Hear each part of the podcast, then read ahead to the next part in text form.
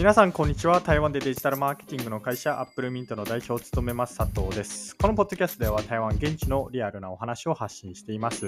今日はアーティストビザや日本語教師ビザですね。まあ、台湾におけるこうしたビザのちょっと落とし穴みたいなお話についてお話をしたいと思います。もしも台湾で今後就職、まあ、転職とか移住ですね、そういったことを考えている方がいたらですね、まあ、この話結構参考になると思いますので、えー、ぜひ聞いてください。まあ、そうじゃない方もですね、まあ、参考程度に知っていたらいい情報だと思いますので、聞いていただければと思います。えこのお話を聞いている方の中にですね、台湾にあるビザの種類を全部知ってますっていう人は、まあ、ほぼほぼいないと思います。まあ、いたらすごいなっていうぐらいなんですけれども、実際ですね、あの僕自身も台湾のビザの種類っていうのは、まあ、どれぐらいあるかっていうのまで把握していません。ただ、台湾のえー、ビザっていう観点で言うとですね、主に一般的に僕らがいつも申請しているのは1つでして、で、これは何かっていうと、まあ、名前とか忘れたものの、えー、条件がですね、就労経験2年で、えー、雇用主が、まあ、4万8000元の、まあ、約なるんですけども、約4万8000元の給与を保証すると、まあ、労働許可が下りやすいっていうビザがありまして、まあ、主に、えー日本から台湾に就職する方、まあ、現地の企業ですね、に就職する方っていうのは、このビザを利用しているケースが多いんじゃないかと思います。で、こっちで、えー、こっちの大学を卒業してから、えー、台湾の現地の企業あるいは日系企業に就職するっていう日本人の方もですね、えー、結局は同じビザになります。同じビザにはなるんですけれども、台湾の4年生の大学を卒業するとですね、この4万8000元の給与っていう条件が、えー、少し緩和されると言いますか、まあ、な緩和って言い方は、まあ、雇用主というか経営者目線になっちゃうんですけれども、えー、大学生あるいは新卒の方の目線でお話をすると、まあ、少し給与が下がった、えー、状態でも労働許可が下りやすいっていう、まあ、こういうビザになるんですね。でこういうビザが、えー、一般なんですけれども、一部ですね、まあ、そこまで一般じゃないけれども台湾に就職しやすいビザっていうのがありましてでこのビザは何かっていうと、えー、ずばり日本語教師のビザになりますアーティストビザみたいなその台湾で芸能活動をしたい歌手として何か活動したい役者として何か活動したいみたいなビザっていうのも一応あるっちゃあるんですけれどもこれに関しては正直僕、えー、労働国家が降りやすいのか降りにくいのかっていうのはあまり知りません。ただし台湾で芸能活動をしたいっていう方であったりとか、あるいはサッカー選手として、サッカーをしてお金を稼ぎたいみたいな人っていうのは、こっちのビザになるんじゃないかなっていうふうに思っています。で、この日本語教師のビザなんですけれども、ちょっとした落とし穴と言いますか、まあ、アーティストのビザもそうなんですけれども、えー、ありまして、で、その落とし穴とは何かというとですね、ズバリ、永住権があのまあ、ほぼほぼ取れないっていうことになります。えー、まあ、取れないわけはないんですけれども、まあ、給与が結構な額にならないと、まあ、それこそ4万8000元とかにならないと、えー、永住権が取りにくいっていうことになります。ま、これどういうことかっていうと、えー、台湾で日本語教師として働きたいってなった時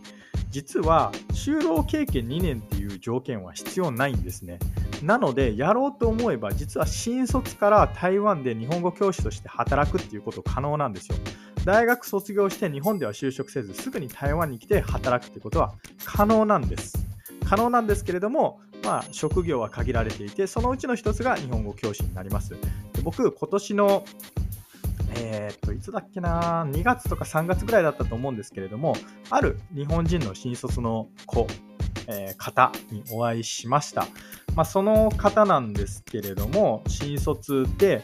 新卒というか大学卒業後、日本で働くのは嫌だっていうふうに思ってですね、台湾に来て日本語教師として働くことになったんですけれども、えー、彼の給与はいくらだったかというと、まあ、3万元ぐらいで、えー、残業代が支給されず、サービス残業みたいなのが続いていて、えー、で、まあ、その方がね、僕にすごいいろんな文句を言ってきたんですけど、文句を言ってきたって、その方が勤めてる会社のですよ、えー、塾、まあ、会社の文句を言ってきたんですけれども、まあ、ボスはバカだとか、あるいは労働法違反してるとか、すごいいろいろ聞かされたんですが、えー、まあ、劣悪な環境で働いていたと。で、プラス、残業代、あ、残業代じゃなくて、えー、ごめんなさい、給与は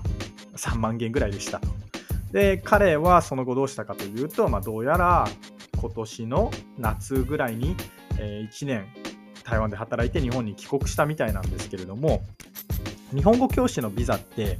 3万元でも大丈夫なんですよ。就労経験いらない。その代わり給与は低くなりますみたいなのが結構トレードオフというか、えー、一緒についてくるんですね。で、これサッカー選手も結構こういう話を聞きます。例えば、日本でサッカー選手でした。で、台湾にやってきましたっていう、まあ、サッカー選手、元サッカー、元サッカー選手じゃないな、サッカー選手みたいな人がいても、あ、元 J リーガーか、元 J リーガーみたいな人が台湾に来たとき、えー、この人たちの給与がじゃ必ずしもすごいいいかっていうとそういうわけじゃないらしくて、えー、3万元のケースとかっていうのはざらにあるそうです。まあ、3万元って日本円で約そうですね15万円ぐらいだと思うんですけれどもそれでも、えー、彼らがサッカーを続けたいのはやっぱり現役でいたいからっていう思いがあるっていうふうに聞きます。でこの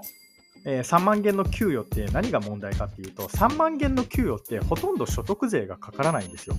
で所得税がほとんどかからないことによってですね通常永住権っていうのは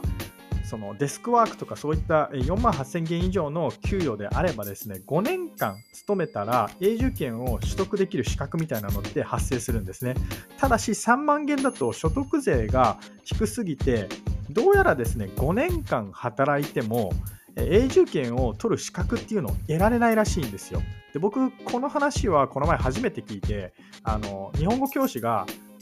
こう就労経験2年なくても台湾に来れるとかあるいは日本語教師の給与が低いみたいな話はしてたんですけれどもまさか永住権の資格っていうのがそのある会社で5年働いて取れるもんじゃなくて所得税が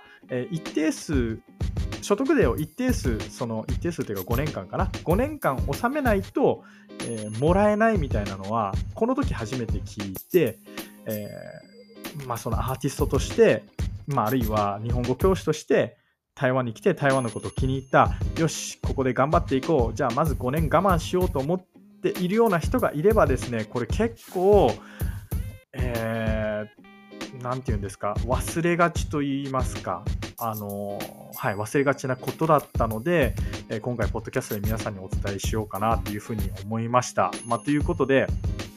え、以上、アップルミート代表佐藤からですね、台湾におけるアーティストビザ、あるいは日本語教師ビザの落とし穴っていう、えー、テーマだったんですけれども、いかがでしたでしょうか、えー、いつもお聴きいただきありがとうございます。それではまた。